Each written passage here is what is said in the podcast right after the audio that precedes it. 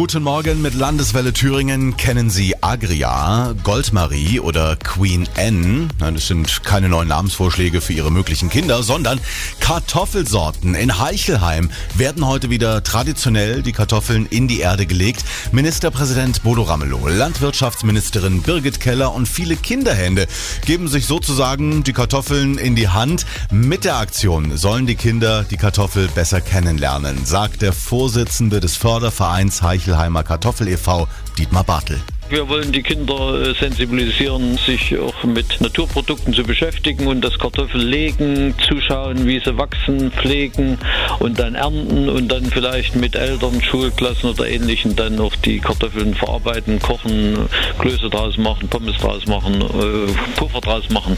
Also das ist eigentlich so äh, das Ziel. Und diese drei Sorten schmecken uns Thüringern besonders gut.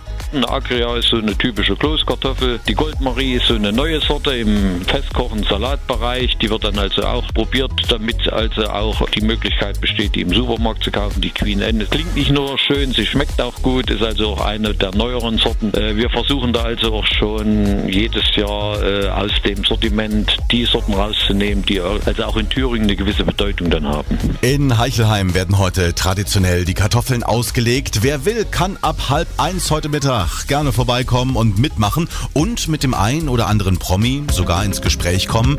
Vielleicht hat der Bodo ja noch ein leckeres Kartoffelsalatrezept für Sie. Ich denke, er ist eher so der Essig- und Öltyp.